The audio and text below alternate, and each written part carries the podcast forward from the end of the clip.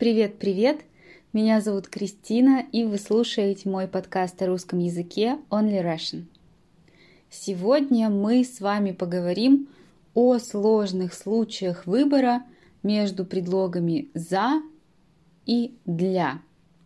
Я уверена, что каждый иностранец, который говорит по-русски, хотя бы один раз в жизни думал, какой здесь нужен предлог – «за» или «для». У меня для вас хорошая новость, потому что это уже такой философский немного вопрос более высоких уровней. Поэтому, если вы встретились с этой проблемой, это не проблема, это хорошо. И сегодня я вам объясню, и вы поймете, что выбор между этими предлогами «за» и «для» он легче, чем вы думали. Давайте сначала я дам вам несколько примеров. Первый. Я купил для тебя подарок. Второй. Я заплачу за тебя в кафе. Третий. Юрист зарабатывает хорошие деньги за свои услуги. Четвертый. Он много работает и зарабатывает для своей семьи. Зарабатывать – это получать деньги за работу. Итак, давайте поговорим о значениях предлогов. Предлог «для» всегда значит цель. То есть кто-то получает какую-то пользу, выгоду или бонусы. Да? Обязательно есть цель. После предлога «для» мы будем использовать генетив. Угу. Генетив или падеж 2. Я купил для тебя подарок. У меня есть цель. Да, я покупаю подарок для тебя. То есть я хочу сделать тебя счастливым. Вот моя цель. Поэтому я купил подарок для тебя. Он много работает, и зарабатывает для своей семьи. Его цель – создать комфортную жизнь для его семьи. Поэтому мы используем предлог «для». Предлог «за» мы будем использовать, когда кто-то делает что-то вместо, вместо или выполняет роль другого человека – или происходит обмен, да, обмен деньгами, вещами, эмоциями и так далее. Что такое обмен? Это, например, вы даете деньги, и вам в ответ дают еду, да, или, например, когда вам дают подарок, вы в ответ даете ваши хорошие эмоции. Обмен. Получать что-то в ответ, когда вам что-то дали. В этих значениях после предлога «за» мы будем использовать аккузатив или падеж 4. Давайте посмотрим наши примеры. Я заплачу за тебя в кафе. То есть я сделаю это вместо тебя. Да? Я беру роль человека – который платит вместо. Юрист зарабатывает хорошие деньги за свои услуги. Он предоставляет людям услуги, да, он делает свою работу для них. И за это, то есть в обмен на это, то есть он людям дает услуги, он дает людям работу, свои результаты, да, и в ответ на это он получает зарплату, в ответ на эти услуги он получает деньги. Поэтому мы используем предлог «за». Это легко, правильно? Но это еще не все, конечно. А, так как это русский язык, мы обязательно должны запомнить глаголы, с которыми мы будем использовать именно предлог «за». Первый случай – это после глаголов движения мы будем использовать предлог «за». Даже когда мы говорим о цели. Мы уже сегодня решили, что если у нас есть какая-то цель, да, или у субъекта есть какая-то цель, то мы используем предлог для. Но после глаголов движения, даже если мы говорим о цели, мы будем использовать предлог за. А, в этом случае мы используем инструментальный падеж или падеж 5. Давайте посмотрим пример. Мы пошли в магазин за молоком. Понятно, что молоко – это цель, но пойти мы пошли – это глагол движения. Поэтому мы с вами используем предлог «за» плюс инструментальный падеж «за молоком». Мы поедем за ребенком в детский сад. То есть наша цель – забрать ребенка из детского сада. Цель. Но опять глагол движения «поехать», поэтому мы используем предлог «за» плюс инструментальный падеж «за ребенком». И также в этой категории у нас глаголы «отправлять» и «посылать». Это, кстати, синонимы. То есть мы можем сказать «я послал тебе имейл» или «я отправил тебе письмо». Да, разницы нет. И посмотрим пример. Отец отправил сына за доктором. Как это понять? Отец плохо себя чувствует, он болеет, и он хочет, чтобы его сын пошел или поехал вот наш глагол движения опять. Пошел или поехал в больницу и нашел доктора для него. Или, например, я отправила своего помощника за кофе. То же самое. Я хочу, чтобы мой помощник, мой ассистент пошел и купил мне кофе. С глаголами «отправить» и послать, мы также используем предлог «за», когда говорим о цели и используем инструментальный падеж.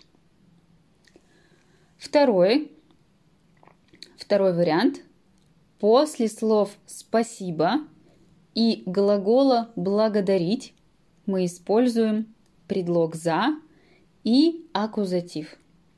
Например, мы скажем «спасибо за кофе» да, а, то есть мы никогда со словом спасибо или со словами благодарить, благодарю не используем предлог для, да, только предлог за. Спасибо за кофе. Благодарю за вашу помощь. За плюс аккузатив.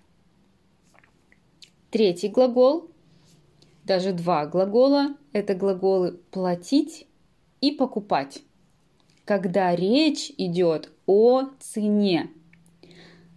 Плюс аккузатив. Пример. Он купил эту книгу за 500 рублей.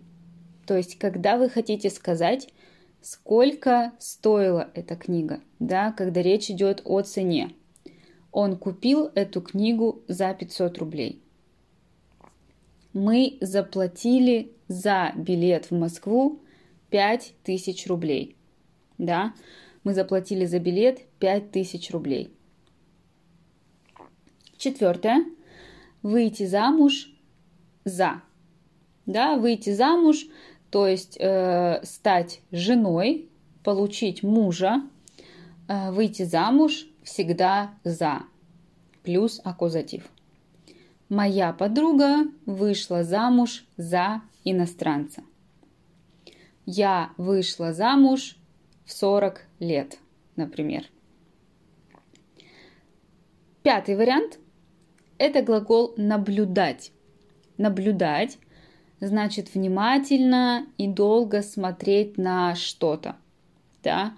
Только смотреть и не принимать участие. Наблюдать за плюс инструментальный падеж. плюс падеж 5. Например, ученые наблюдают за экспериментом. Или родители наблюдают за ребенком. Шестой глагол, а, даже не столько глагол, сколько, наверное, значение. Значение нести ответственность, быть ответственным. Да, э, с этим э, значением мы используем тоже предлог за. Нести ответственность за плюс аккузатив. Ты несешь ответственность за свою жизнь. Угу. А, например, врач несет ответственность за жизнь пациентов. И также глагол ухаживать. Да, у слова ухаживать есть два значения. И первое из них – это значение заботиться. Да, заботиться. В этом значении мы используем тоже предлог «за» плюс инструментальный падеж. Медсестра ухаживает за больными. То есть медсестра заботится о больных. Обратите внимание, что глагол «заботиться», который очень похож по значению на глагол «ухаживать», мы используем с предлогом «о», да, заботиться о пациентах, заботиться о больных. Но ухаживать за. Будьте, пожалуйста, внимательны. И второе значение глагола ухаживать значит оказывать внимание кому-то с целью получить хорошее отношение. Обычно это имеет романтический контекст. Например, дарить цветы, конфеты, ходить вместе в кино, в рестораны в самом начале отношений. Это значит ухаживать. Например, мужчина ищет внимание девушки, и это будет называться глаголом ухаживать. Мне очень понравилась твоя сестра. Можно я начну за ней ухаживать? Да? Даже в значении номер два, в значении давать кому-то внимание, это тоже будет ухаживать плюс за и инструментальный падеж. Я бы сказала, что это более частые глаголы с предлогом «за», которые нужно выучить, которые нужно помнить. И я напоминаю, что сегодня мы концентрируемся на ситуациях, когда нам сложно выбрать между этими предлогами. Потому что у предлога «за» есть много других персональных значений, да? Но сегодня мы говорим не о них, а только о случаях, когда мы не уверены, какой здесь нужен предлог «за» или «для». И сейчас вы услышите диалог, в котором вы встретите, мне кажется, все функции, о которых мы говорили сегодня. Будьте внимательны и постарайтесь услышать и понять, почему мы используем эти предлоги. Да, почему в этом варианте мы используем предлог «за», а в этом предложении мы используем предлог «для».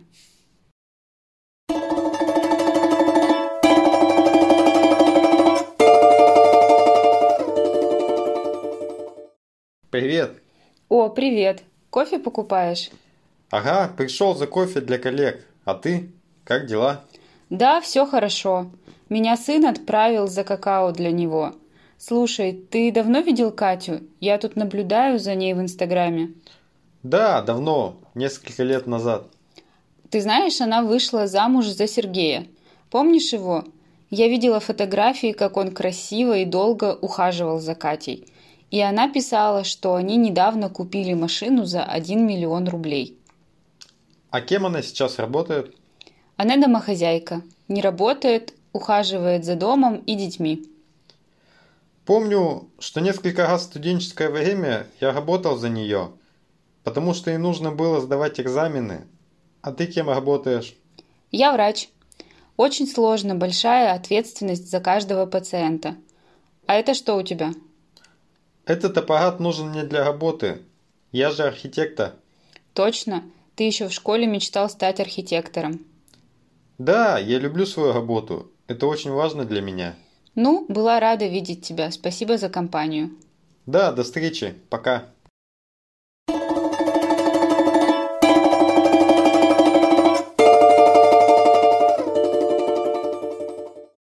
Послушайте этот диалог столько раз, сколько нужно, чтобы понять, почему и как мы используем эти предлоги. Надеюсь, я прояснила для вас эту тему. Прояснила, то есть сделала ее более ясной, более понятной.